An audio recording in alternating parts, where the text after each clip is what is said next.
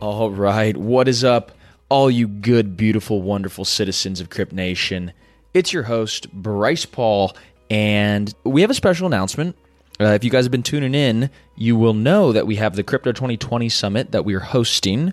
Uh, this is going to be January 29th to January 31st. We got over 60 of the biggest, baddest speakers in crypto presenting on their projections for 2020, what their projects are going to be doing, all sorts of fun forecasts. It's going to really be amazing. And the best part of it all is it's free and it is online. So go ahead to www.crypto2020summit.com and register for your free ticket, and we hope to see you there. All right, what is up, all you good, wonderful citizens of Crypt Nation? It is your hosts, Bryson Pizza Mind here, dishing you up another episode of Crypto 101. Pizza Mind, how are you doing, brother? You know, I'm feeling a little bit insecure today. I've always wondered, am I a good podcast host? I don't really know. I really just talk to you all the time, and I know you're good, but I feel like we need uh, a different light, maybe someone we can learn from. Do you have anyone like that that we can bring on the show? Show us how it's done. Well, you know, personally, one of my favorite podcasts that you know I listened to years ago when I was just getting in this space was the Bitcoin Knowledge Podcast, and we are graced with the presence of the host. This is Trace Mayer, everybody. Welcome to the show. Thanks, you too. Uh, quite quite the brown nosing. What's that? brown nosing. Uh, Trace, we love you. We love everything that you've been doing for the industry. You uh, you've been around for a really long time. You developed a lot of really cool ideas. Um, and so, kind of just to kick things off, uh, you know, why'd you originally get into the uh, Bitcoin ecosystem, and and really, what is the main value proposition of Bitcoin? Yeah, so I mean that's an excellent question. Strikes right to the purpose or aim that I'm trying to accomplish, and that's monetary sovereignty. I've been, you know, involved with virtual currencies since uh, middle school, even uh, when the internet first came out. I, you know, these online games, and I was exposed to virtual currencies and stuff in them. I saw eGold, I saw PGP encryption, things like LimeWire and BitTorrent come on the scene. Uh, and so when I, you know, and then got involved in gold, you know, I under I I did some serious academic research on gold and uh, found just the role it plays in our, the checks and balances of the political machinery, why it's in the Constitution, how it protects human rights. Uh, that kind of, you know, lit me on fire, which is a lot of fun. Yeah. And and then I come across Bitcoin, and it's the intersection of all of this stuff just perfectly freedom of speech, encryption, sound money, human rights, distributed networks, censorship resistance, just all of that stuff, uh, enforcing monetary sovereignty. And then you layer that on the back of uh, a platform, the fiat currency fractional reserve banking system that's been totally corrupted and bastardized, that's a burning platform. And yet you have something solid that's a new way to establish trust uh, that's immutable and scarce and you can transfer value over communications channel uh, just the convergence of all this stuff the timing my preparation the opportunity uh, all of that just you know really lined up well and and that's off and running you know chasing the rabbit as i like to say. Yeah and just to hit on something real quick that you mentioned the fractional reserve banking system the federal reserve i mean when this whole i mean a lot of people don't really know the history of that but when this whole you know fractional reserve lending came out the idea was to uh, you know keep un, uh, unemployment low and keep inflation low but also um, you know be able to leverage uh, you know human capital essentially. And do you think it's something that was had a noble beginning um, and that just over time became really corrupt? Or do you think from its you know get go it was a terrible idea well, maybe this has maybe this has to do with you know the Austrian economics versus Keynesian economics too. Yeah, I mean, from its get go, it's uh, born in iniquity. It's a form of fraud. It's a form of lying and stealing and thieving.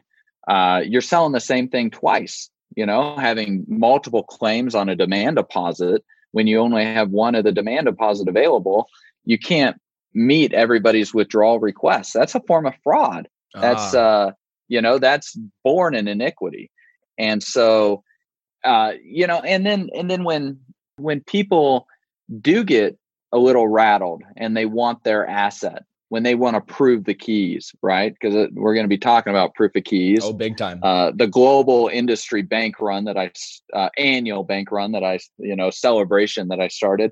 Uh, when, when this when this happened in England and in the you know 1600s, it it posed such a threat that they put in Isaac Newton as master of the mint to fix the problem when the Bank of England collapsed. And he developed the gold standard uh, out of that. And that laid the foundation for sound money going forward.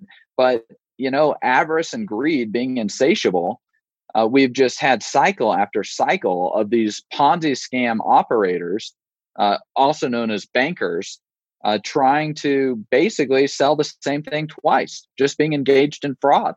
And and so, you know, it's a lot easier to do when, when you're not using gold and instead you're using paper that you can just print. And so, what do they do? Uh, they conscript the politicians in, and now you've got political and monetary elites that are confiscating through inflation, which is a form of taxation without representation or due process of law. They're just printing things out of nothing. You know, why why do they get to print money but you don't? Right? hundred percent. Like why is it counterfeiting if you print it, but it's not counterfeiting if they print it? Why isn't the money equal to one and all? Gold is. Gold is equal to one and all. You want to go make some more gold? Go dig a hole and find it. You want to make some more dollars or some more euros? And you don't have the blessing of like some person in a costume? Guess what they're going to do? They're going to use the euros that they printed out of nothing to hire a bunch of thugs to come and throw you in the pokey. And so they're able to use the money and they're able to siphon off like vampires. They're they're able to siphon off the productive capacity and savings of the populace to then extort and otherwise brutalize the populace. You know, how how do you think all those thugs in Hong Kong get paid to beat up the protesters? Yeah. They're using the monetary system to fund them. And so w- when we're talking about monetary sovereignty, this is a war that humanity has been fighting. And the pendulum swings back and forth, back and forth. It swings between, you know, the fake money and the real money, between sound money and and this fiat currency. And you get you get false high priests uh, spreading lies and fraud, you know, these Keynesian witch doctors uh, that basically want to because ideas can over only be overcome by other ideas. And so what do they want to do? They want to spout a bunch of fraud and false ideas in order to keep people confused and in ignorance about how they're being bled dry uh, through the confiscation of this inflation through just printing more stuff out of nothing uh, in order to bail out people who make bad choices. So these bankers get to privatize the gains and socialize the losses. And the same thing with people that are operating you know that are making billy clubs for the for the riot police gear. You know you you get a bunch of special interests built up and they're getting funded because they're able to siphon off the productive value that's been saved uh, by the by the people who actually produce so it you know this this there was nothing ever noble about fiat currency and fractional reserve banking it's it's solely been a tool to infringe on human rights, to corrupt the political process, uh, and to uh, keep humanity enslaved. Enslaved, really. And you know that's why gold is called the ancient metal of kings, because it's sovereignty, it's money, it's a protector against uh, the debasement of property rights. Uh, Alan Greenspan wrote a great a great piece in the '60s, "Gold and Economic Freedom." One he of our about, former uh, chairs of the Federal Reserve. Yeah, yeah, chairman of the Federal Reserve for like 18 years, right?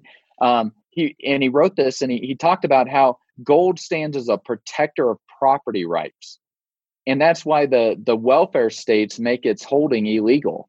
You know, that's why all the greatest tyrants throughout history have always tried to conscript and otherwise make illegal the soundest, hardest monetary tools. Oh, well, Executive Order 6, yeah, 6102. Franklin D. Roosevelt made it illegal to hold gold for American citizens when when the American citizens tried to do proof of keys, you know what he did with with Executive Order six one zero two? Throw you the pokey. yeah, he he stationed IRS agents at the banks, and when you got the gold out of your safety deposit box, they took the gold and gave you some paper. Jesus, against your will, against your will. You know, sound money doesn't rely on guns to get people to accept it, right? And so Franklin Roosevelt made holding gold illegal. Mussolini, Hitler, Stalin, Mao, like they all uh, attack sound money because it's so powerful in terms of reducing the power of the state because the heart of the state is is their ability to issue these paper coupons that we use as currency. You know that's how they they primarily conscript their resources to fund the third reich through seizing the gold and the the the way that the the Third Reich did that with who they would invade in order to conscript the economic engine mm. uh, of Europe into their to fund concentration camps and all this stuff. Yeah, and that's what Roosevelt did. He seized all the gold. You want to know what one of the next things he did was? What was it's, it? It's the Supreme Court case, uh, United States versus Korematsu. And that's where Franklin Roosevelt rounded up hundreds of thousands of law abiding Japanese American citizens and threw oh, them the in concentration camps. The internment camps, exactly. You know, like what so so this this is how it works. They seize your money and and take your monetary sovereignty, they take your guns, and then they throw you in concentration camps. Like that's how it works. Jesus. Right? And, I know if this is the first podcast that someone's listening to right now, they must be thinking, "Oh my God, what are these conspiracy theories? What is this that I tuned into?" These are not conspiracy well, theories. These are I'm, provable facts that you can go look up on your own right now. Well, in fact, mean, we're building like, more camps in the United States right now. In fact, you can check it out for yourself, and it's important yeah. that you keep listening and pay attention to this. Trace, yeah, I mean, continue. I mean, it's well, we're we're talking about human rights. We're talking about um, I mean, look look throughout history. Faust Part Two, written by Goethe, the arguably the the highest IQ person ever. Right, like this guy had a working vocabulary three times Shakespeare's. And in Faust Part Two, his magnum opus, he writes about Mephistopheles comes and tells the king, and the king's like, "Well, give me some gold." And Mephistopheles is like, "Oh, I'll give you some gold and some more." And so and then it goes through like the the chancellor and the and the court and and the court's like well it's not quite right but i'll make it right you know so it corrupts the law. When you corrupt the monetary unit it corrupts the law of the society. And eventually it ends with the commander in chief and you know what he says? The commander in chief says a soldier asks not from whence it proceeds. You know so so when when we're talking about infringements on monetary sovereignty like that's you know that's a primary way that we protect human liberty and and sovereignty and and freedom and liberty and all all of these things. And so when you infringe on that it's only a degree of, of steps away from infringing on your right to bear arms uh, infringing on your freedom of speech uh, throwing you in concentration camps uh, exterminating people in concentration camps like hitler did you know because how do you protect yourself against that well you protect yourself by by having sound money where they can't get the resources to fund all of that right? Yeah. like that's that's why this is important. That's why that and it's such a defensive form of of of warfare that you wage by by harnessing the powers granted by sound money. And and so it's you know it's very important. And so Goethe wrote about that. You had the french assignat collapse in in the 17 uh, 80s and 90s you know remember let them eat cake? You know we've oh, heard yeah. that. Well where'd that come from? Well she she the the peasants were were all starving. And she said let them eat cake. And cake was actually the burned out part in the bottom of the of the skillet right? Oh like and, something's caked on.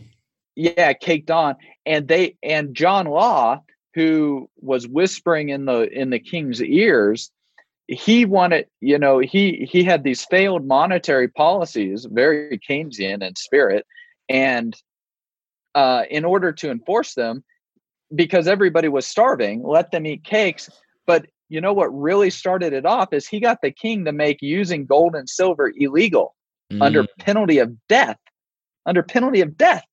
And so you know, you know what happened? That's when they they they did the reign of terror and they drug all the politicians out in France and they chopped off 20,000 heads in the guillotine. Yep. Was that like they, Louis they, the 13th? Yeah, that that time frame. So they so they make they make holding gold and silver illegal under pain of death.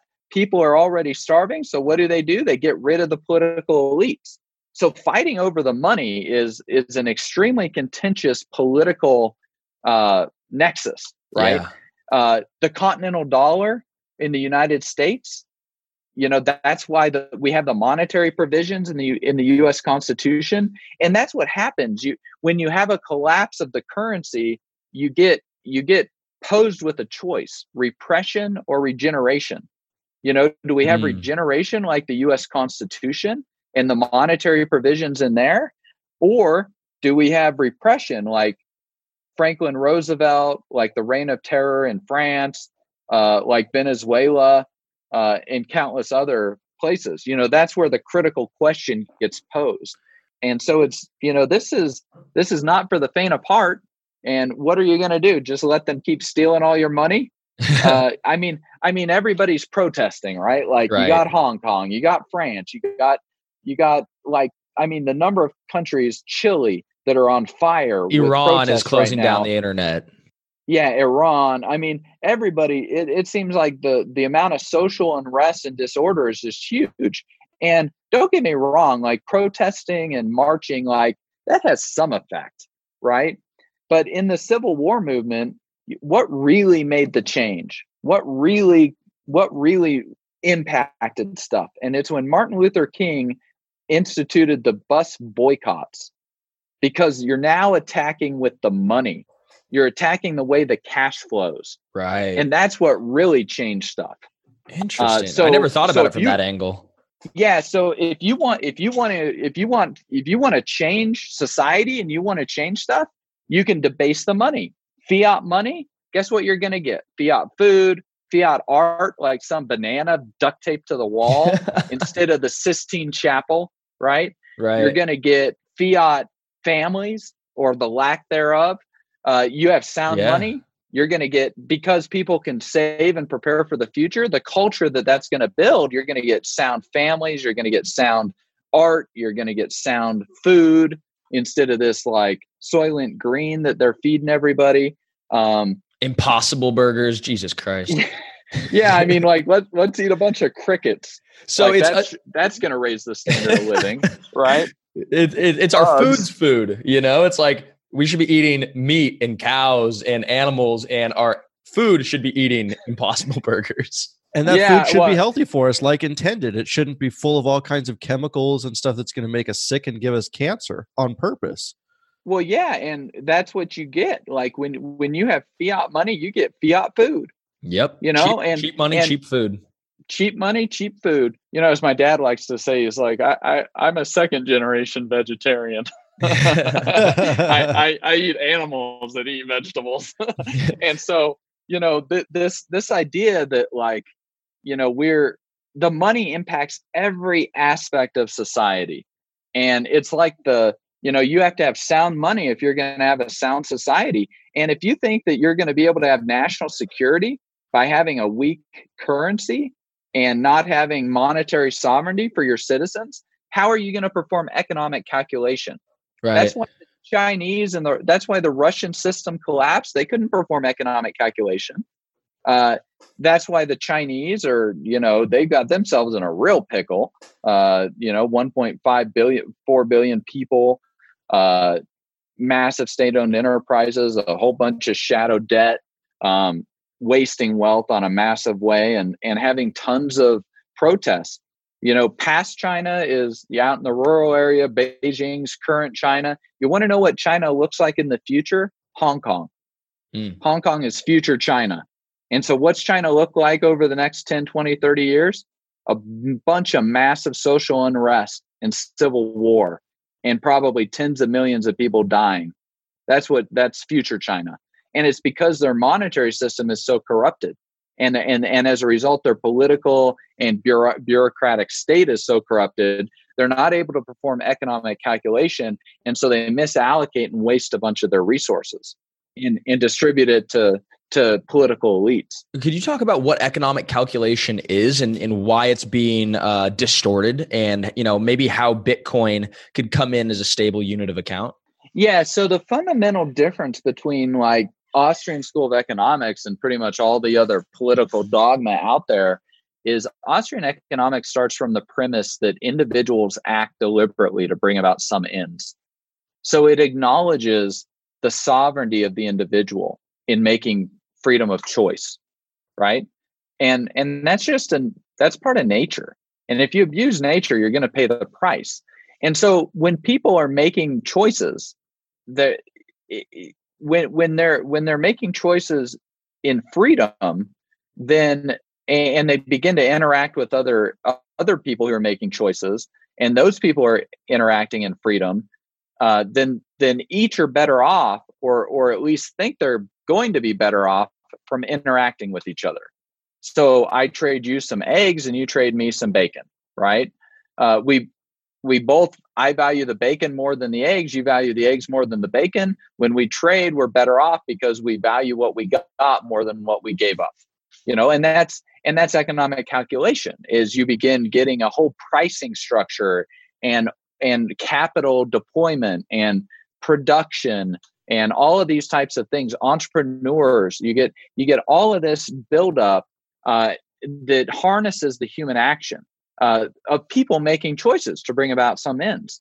Now, when when you introduce force or coercion into that those those relationships, you know, if a robber like points at me and says, "Give me give me the eggs or your life," well, of course I'm going to give him the eggs, right? But I'm not better off from having had the interaction. I'm worse off. And I wouldn't have made the choice if there weren't the compulsion right?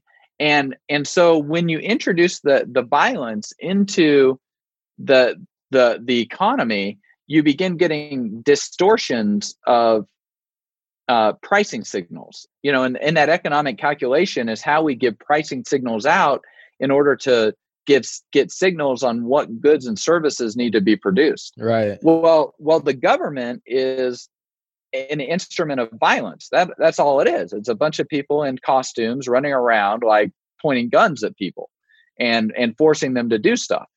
Uh, and so the people that are being infringed upon, they're not better off as a result of the interaction. And and so you get a whole bunch of changes in how people behave and and it distorts this economic calculation and as a result the consumer uh, is worse off because you get a bunch of productive resources that, that get wasted by people uh, having to to make these course corrections uh, to compensate for you know the the the non-voluntary uh, like coercion that they're having to deal with.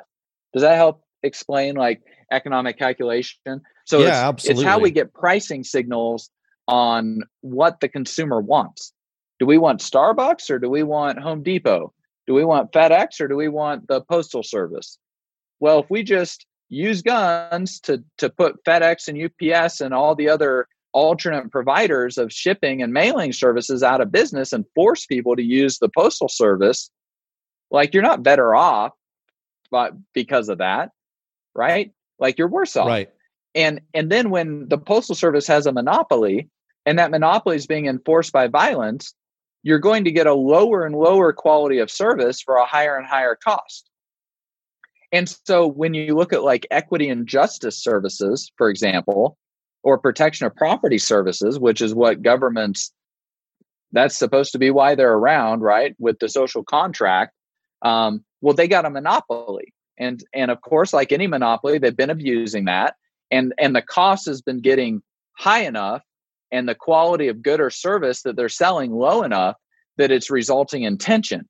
And that's why you're getting yellow vest protests in France and Hong Kong and like all these protests everywhere because people are being forced to buy goods and services that they either don't want to buy or that are just a bad deal. They're they're not a very good like you you could otherwise get a better deal on that, but you're forced to buy them. And and so people are like, well, I don't I don't want to buy those. And now they're not wanting to buy them to the degree that they're starting to engage in uh, protests and stuff like that. So that's where you know economic calculation comes into all of this. And when you're the more bureaucracy that's involved, uh, the the less accurate the economic calculation uh, is in that in that economy and then the less wealth is generated and produced and the less productive everybody is and the less goods and services everybody has that's why people are poor eToro is one of the largest trading platforms in the world with over $1 trillion in trading volume on the platform every year. And they're some of our good friends, and they're a great sponsor. US customers can trade the most popular crypto assets, and your fees are extremely transparent. So if you're not ready to trade yet, uh, you could also practice building your portfolio with the eToro virtual trading feature. They give you $100,000 of virtual money, and you could start playing around with it and not have to risk any of your real money before you get comfortable with the markets. And best of all, you can connect with 12 million other eToro traders around the world, kind of like a social network for trading, to discuss charts and all things crypto. So go ahead, create an account today at etoro.com slash crypto 101. That helps us, that helps you, that helps them, and makes everything possible here if you guys use that link. So guys, start building your portfolio the smart way eToro is crypto trading made easy. All right, back to the show. So, in your mind, what makes Bitcoin a good sovereign money? And is it still like, is it, is it, can it be used as digital cash or digital gold, or can it be both? Oh, I, I mean, it definitely can be both. I laid out the seven network effect thesis for Bitcoin years ago. Uh, digital gold's the first uh, primordial uh, use case, you know, speculation uh, then you've got merchants, consumers that are using it because uh, people are holding it. Uh, then you got miners who are securing it. Then you got developers, and I would add like accountants, regulators, lawyers, legislators. That's the fifth network effect. Uh, sixth network effect is financialization.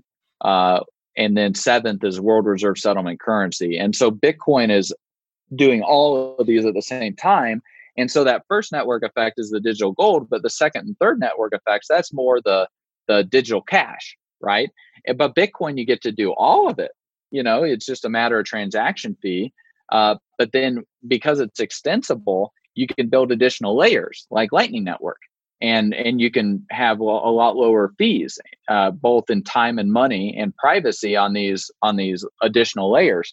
And so, what makes Bitcoin so powerful is that it's censorship resistant and it's got the highest stock to flow ratio.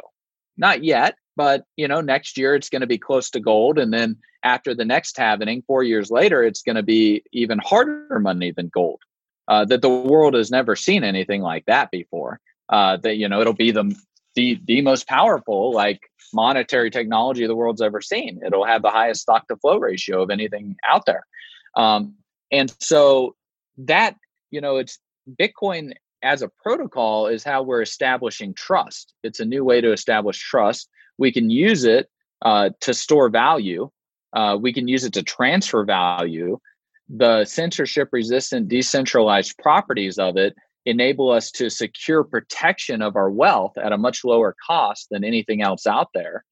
And, you know, initiatives like Proof of Keys, this is one of the reasons I started it, is I want to enhance the decentralized, censorship resistant characteristics of Bitcoin. Well, how can we do that?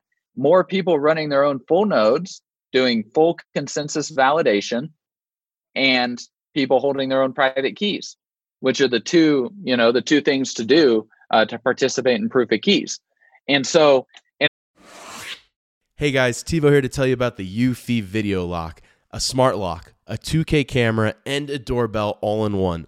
That's right, three in one for triple the security. It's easy to install. All you need is a Phillips screwdriver, no drilling required. It gives you keyless entry, so no more fumbling your keys when you have your hands full coming back from the grocery store.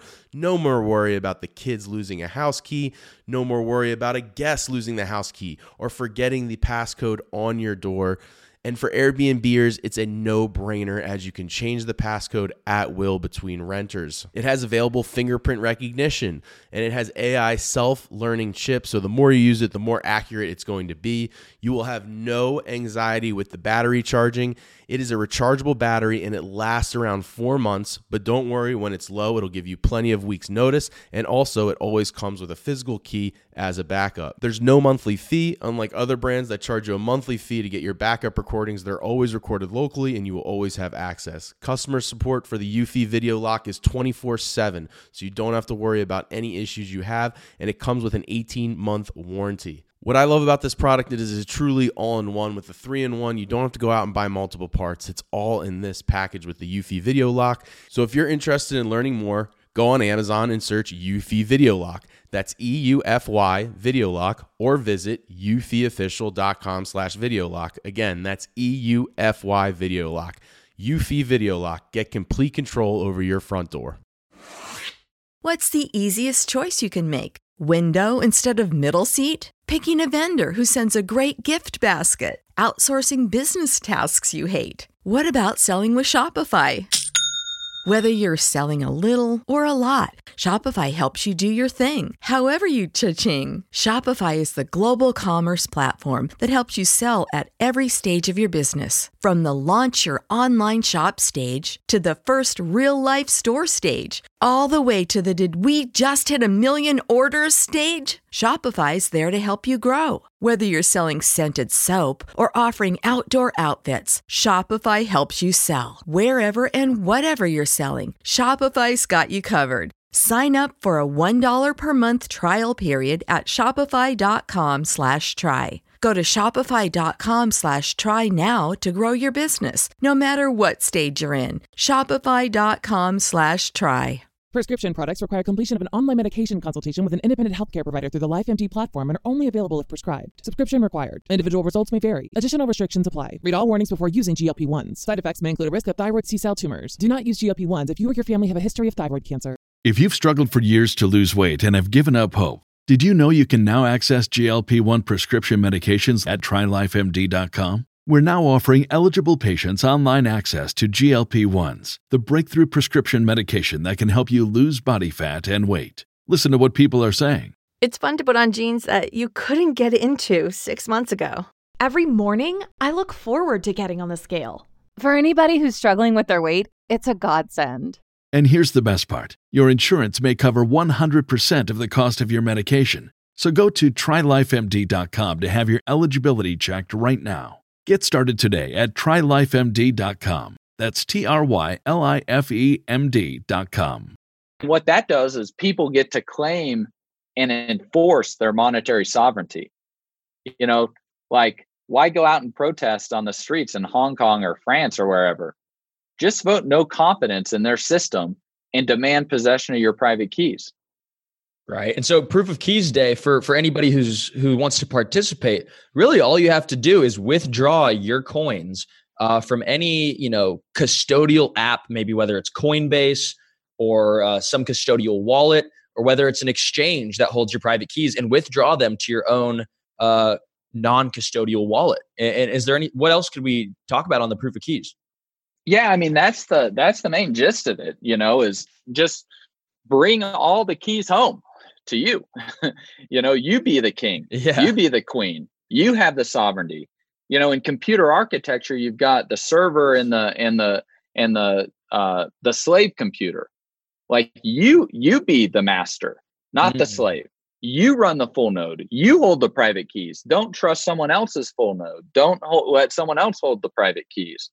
You know it's it, it's really like are you going to be a first class bitcoin citizen or are you going to be a slave and, and what and day is everybody doing this this is january 3rd it's when satoshi released bitcoin in 2009 this is an annual celebration that everybody gets to participate in and we get to raise the awareness of it we get to you know help teach new people about this and why it's important and how to do it and uh, and and all of that. So it's it's like you know, Christmas. this is yeah, it's like Christmas. We get to we get to give everybody a gift of knowledge and uh, understanding, and uh, yeah, so it's you know that's how we do it. And we any third party, say you've got bitcoins with one of these lending services like BlockFi or Celsius or whatever, withdraw it out. You know, withdraw it out of the exchanges, withdraw it out of of anywhere. Uh, run your own full node. You know, Bitcoin Core is w- what I'd recommend. Hold your own private keys. I like the Armory wallet. Yep. Um, you know, like take take this serious. You know, you're going to war. Uh, you're going to war over the money, and and everybody who who who gets some of their who's holding their own private keys and running their own full node, they're on the battlefield and they're inflicting casualties. You know, on the other side, Yeah, because you're claiming your monetary sovereignty. And the casualties are corrupt exchanges or custodians that are not actually keeping the crypto that's deposited in their one to one. And yeah, if they're like for lending out fractional reserves or if they're insolvent. Yeah, it's important to get any bad actors out of this industry, and everyone should participate in Proof of Keys Day if you don't already hold all your crypto in your own uh, control. Yeah, I mean, definitely. I mean, this is a very individual thing because you're, you know, you're just proving it to yourself, and you're, it's, you know, you train, you know, you train, uh, and hopefully never have to use it, right? Uh, it's kind of like insurance, so it's a very individual thing. But at the same time, last year, Quadriga CX failed. You know, lost a couple hundred million dollars of customers' coins. They failed like about a month after after I announced Proof of Keys, and Cryptopia failed you know, went into uh, receivership with Yeah. the, the trustee. You know, th- those are two two exchanges that failed last year from Proof of Keys. Um, and and Peter McCormack, who hosts the the What Bitcoin Did podcast, he he credits me with saving in Bitcoin because you know another aspect of this is you go through and you look at all your accounts and and you, just go pick up all the Bitcoin that's in the couch cushions, right? That you might have forgotten about Yeah. and and he he had a half a bitcoin at cryptopia that he he had forgotten about and because Wow. of proof of keys he withdrew that half a bitcoin and then a, a short time later cryptopia failed so he would have one he would have totally forgot he even had that half a bitcoin at cryptopia and even if he had remembered it later it would have been lost because cryptopia failed. You know so if you're just if you're just going through once a year and just bringing all the keys home uh, from any of these third parties like that's uh you know you if you don't do that on a regular basis you might just forget about coins that you might have somewhere. You know and half a bitcoin like you know it It's no joke. $7500 bitcoin that's $3700 right? But like what happens if bitcoin goes to 100 grand based on plan b's stock to flow model? Yeah. you know and two years later like that half of bitcoin's now like 50 grand right? Or maybe it's a maybe it's maybe that half of bitcoin's going to be like 100 125 grand. Yeah. um you know that's a porsche cayenne that you just left on somebody's exchange because you were you were either ignorant or lazy and didn't want to participate in proof of keys. Well guess what? Like having monetary sovereignty is a consequence and you have to dig you know you got to dig and you got to plant the seed and you got to water and you got to give it fertilizer. The consequence is a flower. So Right. you've got to put in the work. You got to put in the work to claim your monetary sovereignty. You know you if you want it come and claim it. Like and that's the beauty. Anybody can claim it. It's so easy. The cost the cost to do so bitcoin has driven that cost down to basically nothing you know hmm. before you you, you had to do all types of crazy stuff with gold and you didn't even get a very good you know you got a good monetary sovereignty product for the time and the age but we're now in the digital and the information age and and we're able to get monetary sovereignty at such a lower cost now with bitcoin. And so if you don't avail yourself of it like you really have no one to blame but yourself if if things go go sadly or poorly for you Yeah, a- and, you know beyond beyond sovereign uh, monetary sovereignty, and I know that's you know the biggest uh, you know thing that we like to talk about. But you've also developed uh, the Mayer multiple, and I kind of want to dive into your thought process behind developing this calculation. And you know where are we currently in relation to that, and you know generally where are we at in the market cycle? Yeah, so so this is where you take the current price divided by the 200 day moving average and you get a multiple and it's currently like 0.77 I think. I didn't name it by the way. Preston at the Bitcoin investor at the investors podcast, he's the one who named it. Uh, Um I I wouldn't I wouldn't do that. um, I mean uh whatever. It's out there now, right? Um and what it does is it filters out all the daily noise because you're using that 200 day moving average and you're able to see like where where an asset or where the price ratio between two things is expensive and where it's cheap. And at like 0.77 it's actually kind of cheap. Bitcoin's kind of cheap right now. Um, when it's at 3.7 or 8.5 you know those are the previous bubbles like when it ran up to 20,000 or when it ran up to 1300 those were those were you know up past outside of three standard deviations. So you're able to you're looking you're able to see like how probable uh, is it that you're going to have a return to the mean on that 200 day moving average uh, relationship? And so that's that's i really like it because it filters out all the daily noise uh, you can use it to take advantage of timing your entries or your exits because you know you might have reasons to buy or to sell bitcoin at different times like maybe you need to pay off student debt or maybe you need to buy bitcoin because you got a bonus right. well you want to buy it when it's cheap and you want to sell it when it's expensive and you can use that Mayer multiple uh, as a to help you somewhat time uh, those those different actions um, you know i mean it's it, it helps put the statistics and the probabilities in your favor uh, i mean i use a lot of other tools in addition to that one uh, but it's you know it's just a nice helpful tool to help you understand like where are we currently at um, based on standard pro- standard deviations and probabilities What are the main factors that influence the price of Bitcoin? I mean, someone listening for the first time might think, well, if Bitcoin is like digital gold, why isn't it priced the same as gold? And the answer is there's so many other factors because it's its own separate market. But what are some of the main factors in your mind that influence the price? Oh man, there's it's the Bitcoin market's kind of like a dog on LSD chasing a rabbit. um, Best description I've ever heard. I mean, like anybody who's gonna gonna try and predict what the price is gonna be uh, in the short term, uh, good luck with that, man. Like my crystal ball is not that clear. Um, but it it's all individual subjective value theory. It's all individual action and human action and individual choices. And people can be very fickle and they can buy and sell for a large, large variety of reasons. Uh, and so, you know, and then you start adding in all of the different leverage that the system has, you know, with these uh, 100x like futures. And uh, I, I mean, and, and you got paper Bitcoin out there and you've got insolvent exchanges and you've got uh, people getting tax re- refund bonuses or whatever. I mean, there's just a whole lot of reasons why the price can be all over the place all the time. And we're talking about millions and millions of people making choices, you know? So uh, this is a huge, huge industry now. And I, I don't think there's a any really easy way to figure out like where that price is going to go in the short term. Um, in the long term, I think my seven network effects thesis is very compelling. I really like uh, uh, his book, The Bitcoin Standard, on laying out the case. You know that those are our great fundamental uh, arguments, and then Plan B is model for Bitcoin scarcity and the Mayer multiple. That helps us uh, with timing uh, you know the price a little bit better seeing where uh, where we should go. Because you know that we there's not really a very good pricing model for bitcoin out there.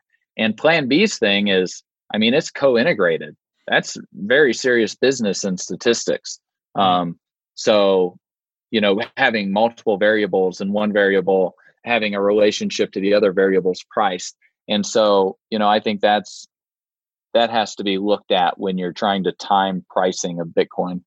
Yeah, if you guys want to go uh, check out Plan B's uh, work, I mean, I think on Twitter he's at 100 trillion USD, or if you just Google Bitcoin Plan B, I, I'm sure you guys will find him. He's he's definitely an author and a, a, a analyst that I uh, definitely read every day. Um, and Trace, kind of from your vantage point, um, are you seeing like we always talk about? Oh, you know, institutional money, institutional money, but have you actually seen institutional money enter the market, or are the regulations really not, you know, conducive yet to to institutional money coming in the market? Uh, I mean, it's slowly coming in. You know, we look at the volumes on Bakkt, for example. You know, because I think that's pretty much institutional only money, and they're trading fifteen hundred bitcoins a day on their wow. On their monthly futures contract, uh, at least. Uh, and then we're going to have options and uh, other derivatives. Um, but you know, all of this has to move its way through investment committees and and I mean, it's it's not a overnight process. Uh, and you know, having worked on a lot of this legislation in Wyoming with Caitlin and the other rock stars over there, it's a uh, there's a lot that has to be done in that fifth network effect of developers and other professionals. You know, accountants, lawyers, regulators, legislators, and we've just barely begun getting that done in Wyoming. You know, like defining the property rights, for example. I mean, how how can you invest in something as a pension fund when we don't even have property rights legislation to say that it's property? Like, how can you be a reasonably prudent pension fund manager, right? And and move money into an asset uh, class that way. So there there's a lot that has to be done uh, in order for institutional money to to come into the space, and it's all getting done though. You know, you've got you've got uh, a lot of these large institutional players working on this and legislators writing the laws and banking commissioners that now have a special purpose depository bank that can custody digital assets the digital assets are defined in law with certain property rights you know it's the work's getting done. Um, maybe not as fast as we would want it to but there's a lot there's a lot that has to be done in order to integrate uh, this new form of digital property into uh, society you know in ter- in terms of all the legislation that is kind of the the legal code that that runs society uh, so you know it's happening but because that's slow it, it gives the individuals a lot of opportunity to continue buying and acquiring uh, before the big the big money starts moving into the space speaking of regulations uh, pretty pretty much every exchange now blocks US citizens other than the exchange that are here in the US already, like Kraken or Coinbase or Gemini for that matter. What do you think needs to happen in terms of regulations in order for us to be able to use all kinds of different exchanges again? Are these federal regulations or state by state or both? Yeah, I mean that's a that's another political question, right? And it's not just Bitcoin exchanges, but FATCA and the FBAR, you know, that a lot of these offshore service providers, it's just way too costly to to service U.S. customers um, with offshore bank accounts and stuff like that. And and so that's another, you know, that's another thing that's just kind of happened. And I think some of these exchanges they don't service U.S. customers because the U.S. customers just aren't very profitable to service. And so, you know, we we need more rational law coming out of DC, but good luck with that. Um, right. And so then, you know, it might the the the option might be to use the unregulated exchanges, you know, but there's a reason they're not they're not regulated. I mean, uh, they might not necessarily want to be very honest or or respecting of property rights. So you know, it's a there's definitely a catch twenty two there. Um, and so you know, just be careful with with who you're using and how you're using them and how much you trust with them at any particular time. Uh, and this is still very much the wild west. So you know, there you've got to you got to strike a balance between all of that uh, based on your own personal risk tolerances. Yeah, hundred percent. So in May 2020, we're expecting uh, the Bitcoin mining reward to be cut in half. Uh, what can we expect leading up to that as far as you know price or news movements and what's really i guess going to happen after because a lot of people think that's going to kick off the next bull run but historically it hasn't come till much later what are you seeing yeah i mean I my crystal ball's uh you know it's not necessarily 100% clear either. Um, I look at you know the the fundamentals and when you have that cut in supply, uh, if demand remains the same, then uh, price has to go up, right? And the transactional demand for Bitcoin doesn't really care what the price is, right? Because um, it's using it just to transfer value. It's not using, and, and, what it cares about is the cost of the transaction fee, not the cost of the Bitcoin. Um, and prices are set at the margins. So that's one reason I think we get these big booms and busts is because um, when we have any type of large uh, shock to the tra- to transactional supply of Bitcoin, uh, the market has to readjust, and it takes usually a few months for that to happen. Uh, like when the Silk Road coins got seized, for example, uh, price went down a bunch, and the next thing you know, price is up like 20x, right? Um, all the halvenings, we've seen big price moves a little bit after the halvenings. Uh, so I would not be surprised to see the next bull market kick off. Um, you know, and and Plan B is stock to flow model. One way that it'll be falsified is if Bitcoin does not hit a hundred thousand dollars by December thirty first, twenty twenty one. And so I'm kind of looking at that model, looking at the co-integrated data, and yeah, that kind of looks like it could work for me. You know, I like that. by by the end of 2021, maybe even a little bit more. You know, 100 to 250 grand might be the the price range that it could end up hitting, topping out at. And I do that. Uh, you know, looking at some of the previous runs, the the Mayer multiples during those, extrapolating out what the, where the Mayer multiple might be around these time frames, uh, all of that stuff. So one one thing is you know warren warren buffett and other people they've said that you know you uh, the market can remain irrational longer than you can remain solvent. Yeah i love that quote. Well, you know and, and that quote it does have its uh it does have some truth to it but if you're a hodler of last resort if you're the person that buys the equity based asset and then takes possession of the private keys guess what? You don't have any costs to hodl. You can you can hodl forever. Right? Right. Right. Like nobody can shake you out of those bitcoins. Doesn't matter what happens because you've got the private keys and you're running your own full node. You're the sovereign, right? Right. And so so you know if you're a hodler of last resort, that's uh you know you can just wait. You can just wait. And and what are you waiting for? For that stock to flow ratio to keep increasing. That's what you're waiting for. Um, and and as that stock to flow ratio keeps increasing, those bitcoins keep getting more and more scarce, and they're provably scarce. And and meanwhile, we have all the technological advancement that's going on because we have so many people in this industry working on stuff and creating value and writing code and merging pull requests and doing interviews and blah blah blah you know? So so you know if you're if you're a hodler of last resort you just want to buy bitcoin as cheap as you can and then just hodl. Um, and and stuff will kind of play out in its own time the way the way it should. Um, and and so i'm you know i'm not over that's one reason i use the Mayer multiple to filter out the daily noise because you know sometimes i go a week without even checking the bitcoin price you know because there's other things to do in life right? And uh and so you know you have to get control over your emotions and control over what you're doing and and how you think and control over your thoughts. That way you know i've seen some of these tweets people bought bitcoin at a dollar they sold it at two dollars and fifty cents they think they're really smart. Whoops you know, why didn't they sell it at twenty thousand dollars or two hundred fifty thousand dollars or maybe even a million dollars?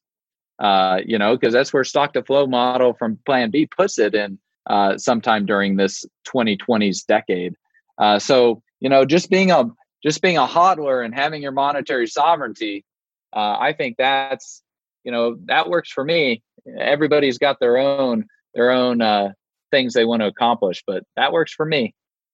Very well said. Trace, thank you so much for coming on the show and dropping so much information on us. There's just a couple more things we want to ask you before uh, we let you take off. You've been around for a long time. I mean, you're a guy who's super knowledgeable. Who's one person you admire in the crypto space that, you know, is a really good trusted source of progress? Yeah, I mean, boy, have I been around for a while. I first started publicly talking about it with less than a $1 million market cap. I mean, wow. that's crazy to think about, right? Um, yeah, we have so many like really high quality uh, signal versus noise uh, type of providers. Mm. Greg Maxwell, Matt Corallo, Pieter Wuille, uh, Luke Jr., um, Wladimir, you know, Wumpus. Um, let's see, who else we got? Alex Morcos, Suhas. Uh, you know, these are a lot of people uh, that are in the actual technical and development uh, area, you know, building Bitcoin. Um, then we've got, you know, we've got a lot of other other friends and and and colleagues of mine. You know, whether it's Andreas, like I just wrote a review for his new book uh, that he published a couple days ago on Amazon, uh, The Internet of Money, Volume Three. Oh, so wow. you got and yeah, yeah, that one came out. So you know, you got Andreas. I real I mentioned Saifedean and Plan B several times. Um, Stephen Livera, you know, another good Austrian economics thinker, um, has a podcast. I mean, we just Mar- Marty Bent. Uh, he, you know, we we got so many options out there. Uh, we we have a lot of really good, high quality people in the Bitcoin space that I'm proud to be colleagues with in this war for monetary sovereignty. Uh, you know, because what else could we be doing that's like more important than changing the money of the world? Yeah, uh, I mean that's a, that's a huge job to to be engaged in, and we need a lot of people in order to to accomplish that. Yeah, and unfortunately, a lot of these great people that you mentioned, you know, they might get drowned out by some of the noise on crypto Twitter or something. And I'm really glad that you mentioned all those names, so people listening have a chance to really look up some good people that are really doing a lot. You can do your homework on all their contributions and see, wow, this really is an amazing place to be. And you're in the right place. Yeah, I mean, we've got, you just add a few more. We got Francis Pouliot, we got Vortex, we got uh, Jack Mallers, Eric Lombrozo, um, gosh, Pierre Rochard, Dan Held, Michael Goldstein, mm. Adam Back, uh, Charlie Lee, uh, Jimmy Song, Max Keiser, you know, I mean, so so many friends on. of so many friends of mine in this space. Tuur Demeester, uh, Roast Beef, who's working on Lightning. Uh, Nick Szabo. how could we forget like Nick Szabo, Um, Rodolfo Novak, you know, over with Coldcard, and uh, I mean, we just we got so many amazing people in this space uh, doing all doing hard work, you know, and it, it like it takes yeah, a lot of hands yeah, it takes a lot of hands to lift it, you know. And and then we've got all the users and all the, you know, the silent majority that's there that like really energizes those of us that are in this battlefield of ideas too. So um, you know, this is this is a massive war that we're fighting. Uh, proof of keys, you know, proofofkeys.com, figure out how to hold your own private keys, run your own full node, join us on the battlefield. Absolutely. And Trace, you know, one of the other questions that we like to ask everybody who comes on the show is, you know, what is one company uh, that you see that is just doing tremendous work that is probably having the, the largest impact on the space? If you just had to narrow it down to one company. Oh, well, I mean, I'm an early investor in Kraken. Okay. the mighty Kraken, the mighty Kraken's crushing it, you know. Um, only major exchange that hasn't been hacked. Uh, just you know consistently at the top on security related uh you know surveys and stuff like that. Um because it's a it's a hard job like helping people get across this massive gulf from fiat currency fractional reserve banking to sound money. Like that's a that's a really big gulf to help get people across. It's almost like moses parting the red sea um, I mean, you got regulators fighting against you, threatening to throw you in jail. You got uh, all the technical considerations. You got the hackers. Of course, the hackers want to steal your crypto, especially your Bitcoin, because it's the most valuable thing and easy to steal, and it's not reversible. So, I mean, you, like for a company to survive, you know, and Kraken was founded in 2011, uh, to survive in this space, it really has to be fit for purpose and be doing good work. Yeah. And have been around a long time. And so, of course, I'm going to be be biased and point at the mighty Kraken as uh, kicking butts and taking names, right? and and they're they're okay with uh, the proof of keys day. Yeah, I talked to Jesse about it.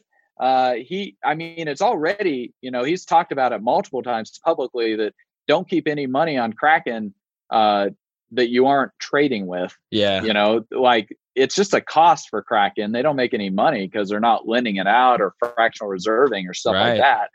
Uh, or at least that's their story and they're sticking to it. Um, you know, and I don't have any inside information on that on that particular uh, point. So, you know, take take it for what it's worth. But um, but you you know he he's also a supporter of proof of keys and kraken definitely has the bitcoin ethos of monetary sovereignty and holding your own private keys and stuff like that uh, and security and just being adversarially minded to protect yourself against the hackers and stuff like that. Yeah so jesse's you know jesse's publicly and privately told me about his support for proof of keys and uh, and it already aligns with a lot of the public statements that he's made. And last year we didn't have any problems at Kraken. We had problems at other exchanges like HitBTC and Bitfinex and uh, Cryptopia and Quadriga CX, but nobody. I didn't. I didn't see any tweets from anybody having problems at Kraken. So, um, yeah. So there. You know, that's kind of my my thoughts on that. A little biased, but you know, what do you expect, right? You can't do due diligence on everybody. Well, hey, Trace, I mean, that was wonderful. And we really, really appreciate you coming on the show. Uh, one of the most informative and dense episodes that I think we've ever recorded. So, um, you know, without further ado, we'll wrap it up. And we really appreciate your time today, Trace. Well, thanks so much for having me and keep up the good work. Crypt Nation, just a friendly neighborhood reminder to go to www.crypto2020summit.com and register for your free conference pass to the online summit, Crypto 2020 Summit. We got 60 speakers who are giving their bold predictions for prices and bold predictions for uh, technological developments in this crazy crypto space. So if you want to be the first to know the big news and you want to make sure that you're in touch and in tune, go to crypto2020summit.com right now and register for free.